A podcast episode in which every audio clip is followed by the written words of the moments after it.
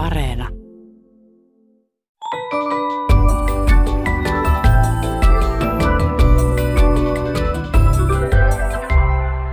Hei! Tämä on Aristoteleen kantapää, audiosyöte kielen ja todellisuuden väliseltä ei kenenkään maalta, ja minä olen Pasi Heikura. Tänään tutkimme järven olemusta pinnalta ja pintaa syvemmältä. Seuraamme tuulimyllyjen taistelua ja lopuksi vietämme hiukan harmaata aikaa.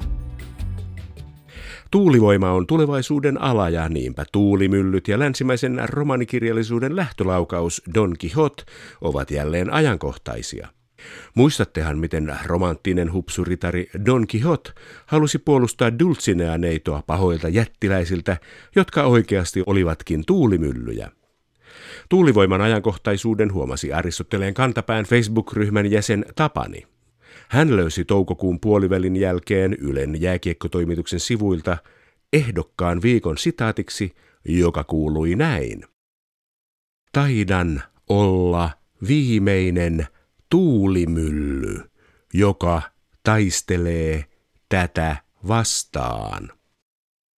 Ryhmän jäsen Eija ihasteli ilmausta. Onpa hienoa, että vihdoin on otettu huomioon toinenkin näkökulma tähän vanhaan kiistaan. Myös jäsen Mari sai aivoilleen purtavaa. No nyt on kaksipiippuinen miekka.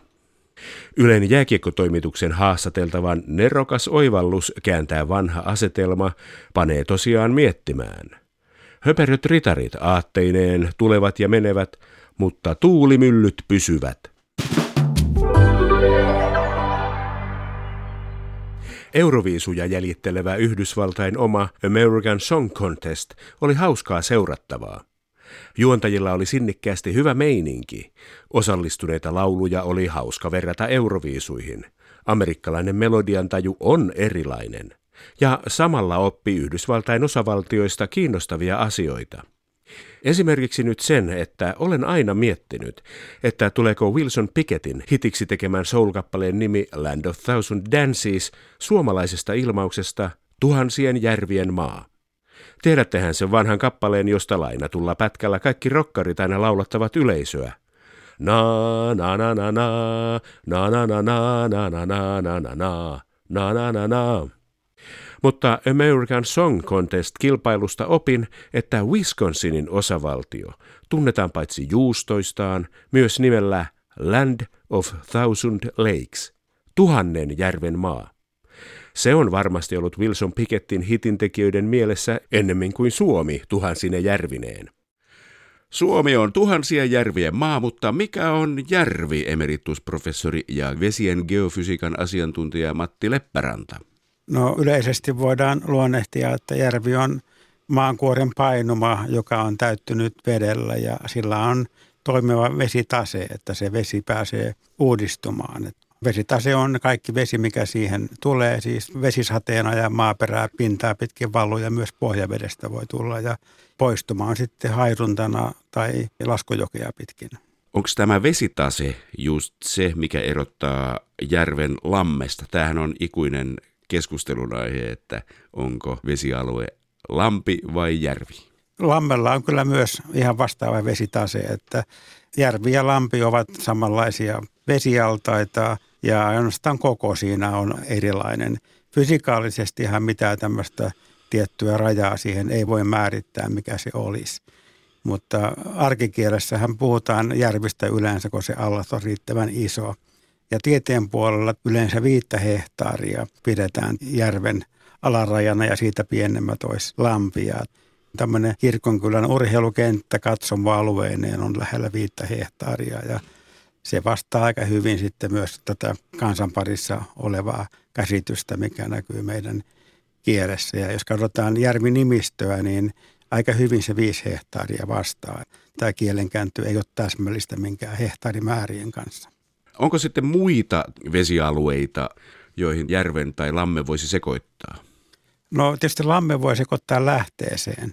Lähde on pieni, se on lampi, jossa vesi tulee sieltä maaperästä. Ja sitten jos pienestä puhutaan, niin myös semmoinen kuin allikko. Ja tieteen piirissä, jos puhutaan allikoista, niin mennään yhden aarin, eli kymmenen kertaa kymmenen metriä pienempiin mittoihin. jos aletaan puhumaan, että mikä on järvi ja mikä on lampi, niin etsimään määritelmiä, niin juuri siinä joudutaan ojasta allikkoon. No niin, hienoa. Kaikilla termeillä on käyttöä. Järvestä lähtee laskujoki, mutta mikä se joki tai puro on, kun virtaa järveen? No sillä purolla oikeastaan ei ole mitään selkeitä nimiä. Järvihän tulee sieltä puroista ja joista ja maata pitkin niin monesta eri lähteestä sitä vettä. Ja laskujoki on taas paljon yksikäsitteisempi asia. Arkikielessähän puhutaan, että se ja se joki tai puro laskee järveen. Ja sitten taas järven laskujoki on se, että molemmissa tapauksissa tätä laskemisesta puhutaan. Ja näitä laskujokihan on siis pääsääntöisesti yksi, mutta on olemassa niin sanottuja bifurkaatiojärviä, jossa on kaksi laskujokia. Esimerkiksi tuolla Padasjoella on tämmöinen järvi kuin Vesijoki, mistä lähtee yksi puro Päijänteen ja tuonne Kymijoen vesistöön ja toinen puoli lähtee sinne kohti Vanajavettä ja Kokemäenjoen vesistöön. Se on vedenjakajalla ja on niin kiikun kaakun, että riippuu veden korkeudesta, että vettä pystyy lähteä niin kuin molempiin suuntiin. No kun järvestä sitten laskee laskujoki menemään, niin mikä sitten määrittelee sen laskujoen vuolauden, että kaikki vesi ei siitä valu kohti lähintä merta? Matti Leppäranta. Tämä laskujoen se purkuaukko, niin puhutaan joen niskasta tai puhutaan myös luusuasta. Luusua on enemmän tuommoinen pohjoissuomalainen sana. Ja jos on kapea joki, niin virtaus on siellä voimakkaampaa, eli vuolaampaa ja taas leveässä se on sitten hitaampaa, että sama tilavuushan täytyy sitten kulkea siinä pois. Ja tästä veden poistumasta on tietysti osa haiduntaa ja osa suoltautuu pohjaveteen, että se loppuosa sitten tulee sitä laskujokea pitkin. Että voi sanoa, että tyypillisesti näissä suomalaisissa järvissä tämä laskujoen osuus on hallitseva. Ja jos järven veden korkeus on hyvin suuri, niin silloin painettakin on enemmän ja myös se luusuvan aukkokin on suurempi, niin silloin lähtee enemmän. Ja kesällä taas, kun on veden pinta laskenut, niin silloin se painevaikutus on pienempi ja suuaukko vastaavasti pienempi. Tätä haihduntaa tapahtuu ilmeisesti enemmän kesällä, koska se vilkastuu, kun lämpötila nousee. Joo, aivan, että silloin tuo lämmin ilma pystyy ottamaan kosteutta paljon enemmän kuin kylmää. Toinen tekijä lämpötilan lisäksi on sitten tuuli, että mitä voimakkaammin tuulee, niin sitä enemmän on haihdunta. Jos on lämmin kesäpäivä, niin kuinka paljon vettä voi järvestä haihtua? No, jos tuommoinen keskituuli on, ettei hän tyyntä, niin voisi sanoa, että kymmenen millimetriä päivässä olisi varmaan tämmöinen maksimi. Puhutaan muutamista milleistä tyypillisenä kesäpäivänä. Ja sitten jos ajatellaan koko kesää, kesä kestää noin sen kolmisen kuukautta, noin sata päivää, että ehkä kolmesataa millimetriä voisi silloin järvestä lähteä. Aika paljon. Tietysti koko aikahan sieltä tulee sitten noita vanhoja sulavesiäkin kauempaa vesistöstä. Loppukesällä haihdunta hallitsee siellä, että haihdunta on sitten suurempi kuin sadanta. No mitenkäs jos ajatellaan järveä sitten vetenä, niin onko se niin kuin ihan samaa vesikerrosta koko homma alusta loppuun vai onko jotain pintakerrosta, pohjavesi, kun pohjavesi taitaa olla kyllä maan sisässä? Joo, näin on. Yleensä kesäaikana järvessä on kolme kerrosta, että on pintavesi tai pintakerros, joka on muutama metrin paksuinen. Suurella järvellä voi olla kymmenen metriäkin paksua ja sitten on tämmöinen ohut välivesikerros. Joskus jossakin varsinkin kalastajapiireissä puhutaan myös harppauskerroksesta ja tässä välivedessä lämpötila saattaa viisikymmentä astetta, muuttuu kylmempää. Ja sen väliveden alla sitten on alusvesi, jossa lämpötila on sitten kesällä lähellä sitä neljä astetta. Neljässä asteessa vesi on kaikkein raskainta. Silloin kun veden syvyys alkaa olla kolmekymmentä metriä tai ainakin päälle kaksikymmentä metriä, niin tätä neljäasteista vettä löytyy. Et matalilla järvillä se syvä vesikin sitten, sitten lämpenee. No mikä on terminen kynnys, emeritusprofessori Matti Leppäranta? Kysymys on siitä, että suurilla järvillä lähinnä niin muodostuu semmoinen neljäasteinen rintama. Esimerkiksi keväällä, kun vesi alkaa lämpenemään, neljässä asteessaan se on raskaimmillaan ja silloin se neljästeinen kylmempi se kiertää lämmetessään pinnasta pohjaan asti. siellä lähellä rantaa, niin se pohja tuleekin äkkiä vastaan ja se vesi lämpenee kokonaisuudessaan. Ja tullaan tilanteeseen, jossa meillä rannan lähellä vesi lämpenee nopeasti ja siellä ulapalla niin se vesi kiertää jatkuvasti, pysyy neliasteisena ja niiden väliin muodostuu tämmöinen neliasteinen rintama, mikä menee pinnasta pohjaan ja sitä kutsutaan tästä termiseksi kynnykseksi tai parempi nimi ehkä olisi lämpötilakynnys. Ja vähitellen, kun kesä etenee, niin se kynnys siirtyy rannalta ulospäin. Esimerkiksi Laatokalla tämä ilmiö on hyvin tunnettu ja siellä ihan juhannuksen jälkeenkin vielä siellä keskimmällä Laatokkaan, niin pintavesi voi olla neliasteista, vaikka rantavesissä olisi ihan kiva puliskella. No mitä ovat sitten Langmuir-vanat? Joo, tämä on se, mistä monesti veneilijätkin kyselee, mikä se on. Ja rannaltakin myös mökkiläiset näkee niitä. Kun tuulee, vaikka päivän on tuullut tiettyyn suuntaan, niin muodostuu semmoisia kuplista tai siitepölyhiukkasista veden pintaan vanoja, jotka on tuulen suuntaisia. Ja ne näyttää tietysti vähän kummallisilta, että miksi niitä siihen tulee. Aikanaan ne on tuolta Sargassomerelta oikeastaan tutkimuksessa oli yhdysvaltalainen kemisti, toi Langmuir. Langmuir sai aikanaan kemian Nobel-palkinnonkin, mutta hän siirtyi vanhoilla päivillä meriä tutkimaan ja sitten löysi selityksen näille juoville. Kun tuuli puhaltaa, niin tuuli saa pintaveden liikkeelle ja samalla myös tapahtuu siinä aaltoja. Aallokohan aiheuttaa siihen veteen pyörteilyä. Ja kompensoidakseen sitä veden kuljetusta, niin siihen syntyy myös vastakkaissuunnassa olevia pyörteilyä, eli pyörteitä, mitkä on niin kuin kohti suoraan tätä tuulen suuntaa vasten. Ja nämä pyörteet kerää pinnalle siellä, missä ne pyörteet kohtaa, niin näitä kuplia ja hiukkasia.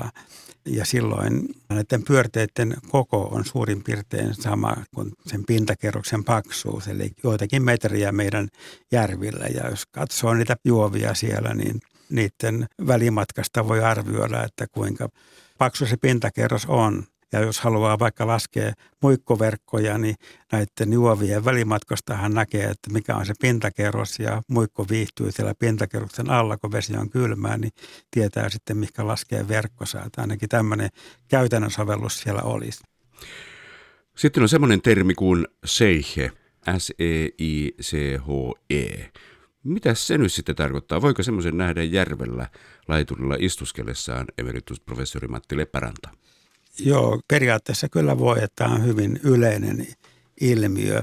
Se syntyy siitä, että jos tuulee pitemmän aikaa päivän kaksi voimakkaasti tiettyyn suuntaan, niin silloinhan vedenpinta nousee siellä vastarannalla, mikä tuuli puhaltaa. Ja kun tuuli loppuu, niin silloin se tuulen voima poistuu ja vesi alkaa palautua tasapainoonsa.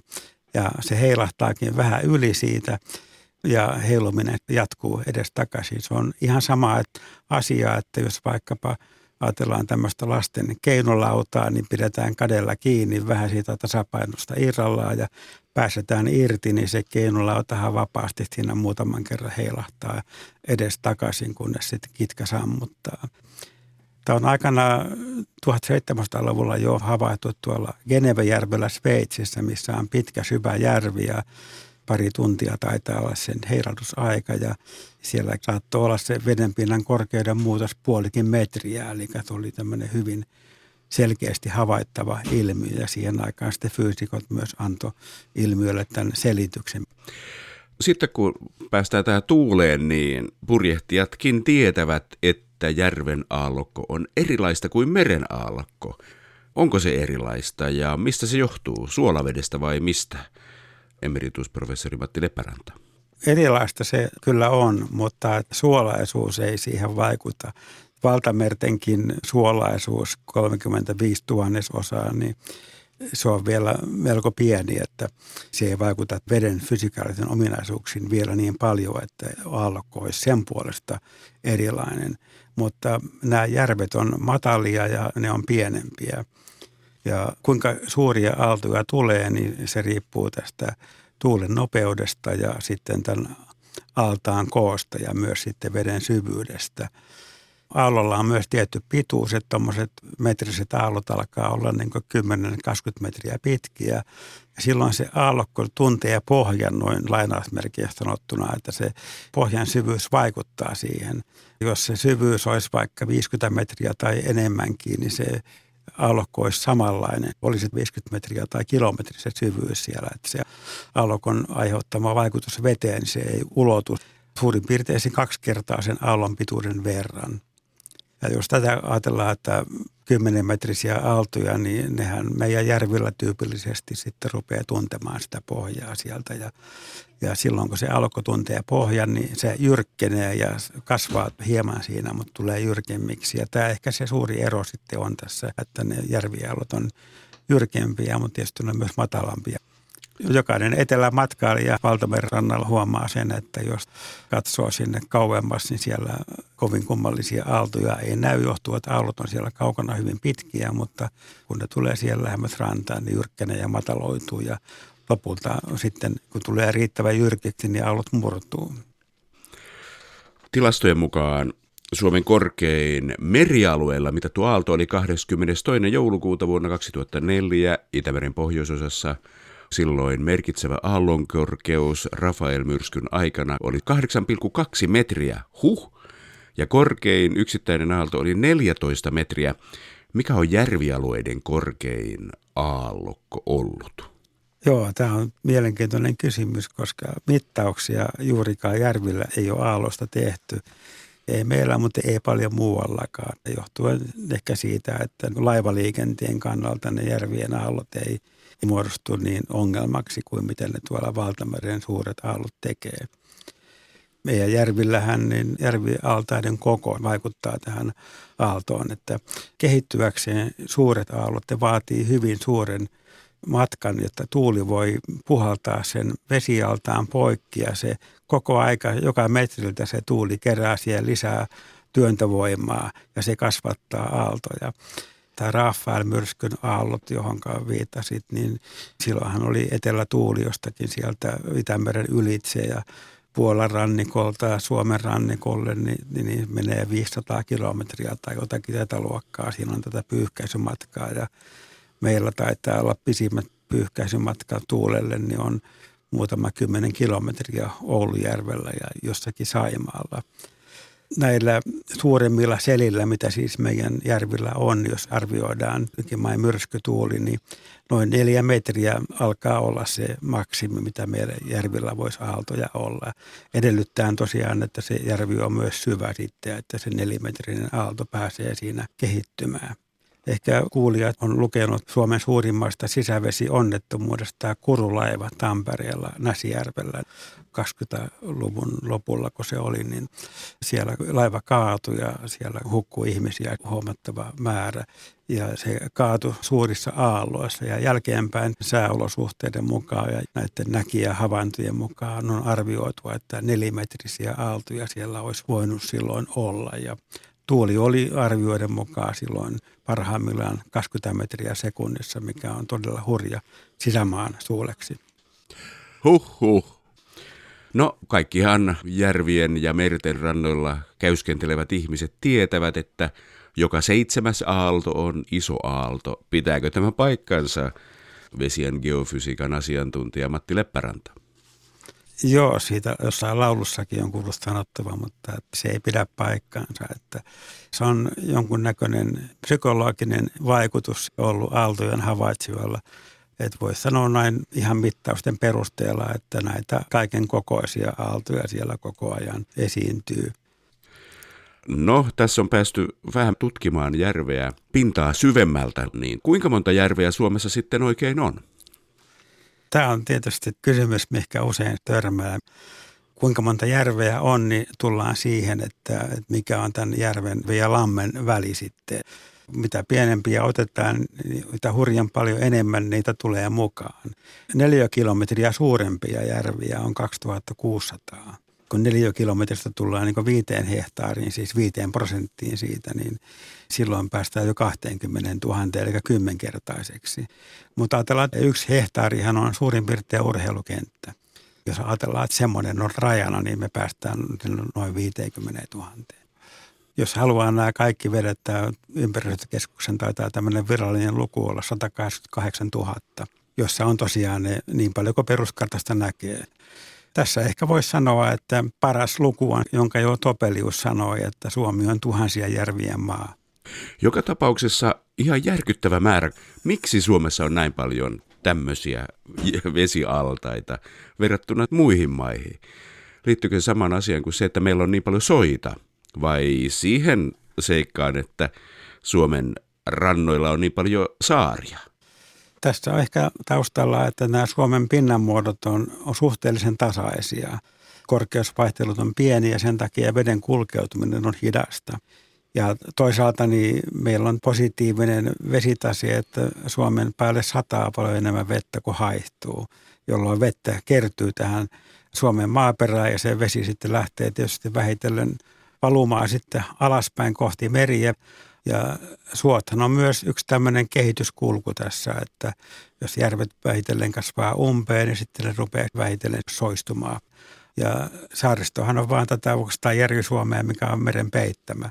Periaatteessa niin kuin samanlaista maaperää on, ja missä saaristomeri on, niin riippuu siitä, missä se valtameren korkeus on.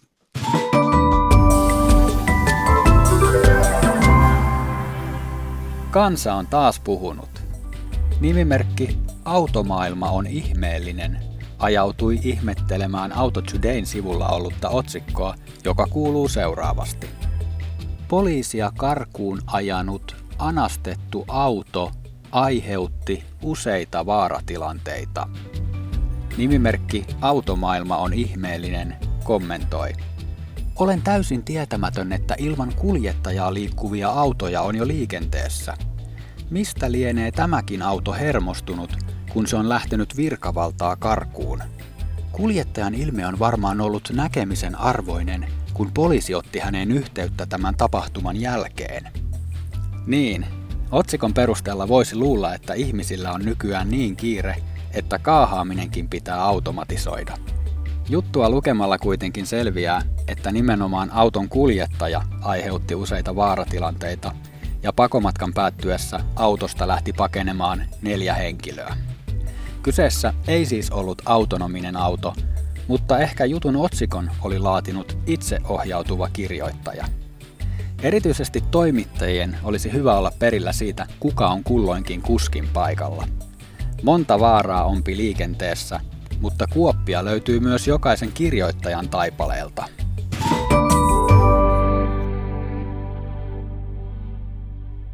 Kun sekoittaa toisinsa jotain väriä ja sen vastaväriä, tuloksena on harmaata. Harmaa on siis vastakohtien summa, mutta silti sitä pidetään tylsänä ja hiukan epämääräisenä värinä. Kielitoimiston sanakirjan toukokuun sana on harmaa aika. Näin Kotuksen väki tuumaa sanaliitosta. Venäjän hyökkäys Ukrainaan on horjuttanut myös suomalaisten turvallisuuden tunnetta. Suuren itänaapurin ja varsinkin sen johtajan Vladimir Putinin arvaamattomuus on muuttanut asenteita sotilaallista liittoutumista kohtaan. Suomessa kokka onkin nyt kohti länttä ja puolustusliitto NATOa. Vaikka NATOn ovi olisikin Suomelle auki, ei siitä astuta sisään vain omalla ilmoituksella. Jäsenhakemuksen jättämistä seuraa niin sanottu harmaa aika, jolloin hakijamaa on vielä omillaan. Sotilasliiton virallisten turvatakuiden piiriin pääsee vasta sen jälkeen, kun kaikki NATO-maat ovat hyväksyneet uuden jäsenen joukkoonsa.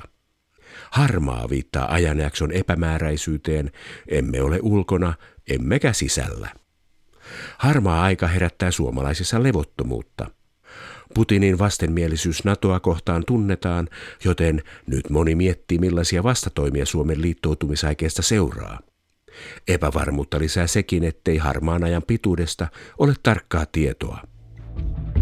Tässä kaikki tänään. Jos silmäsi sattuu tai korvasi särähtää jokin lause tai sana, ilmoita asiasta Aristoteleen kantapäälle sähköpostiosoitteeseen aristoteles at yle piste fi tai lähetä viesti ohjelman Facebook-sivun kautta. Vastaanotin kuulemisiin ensi viikkoon.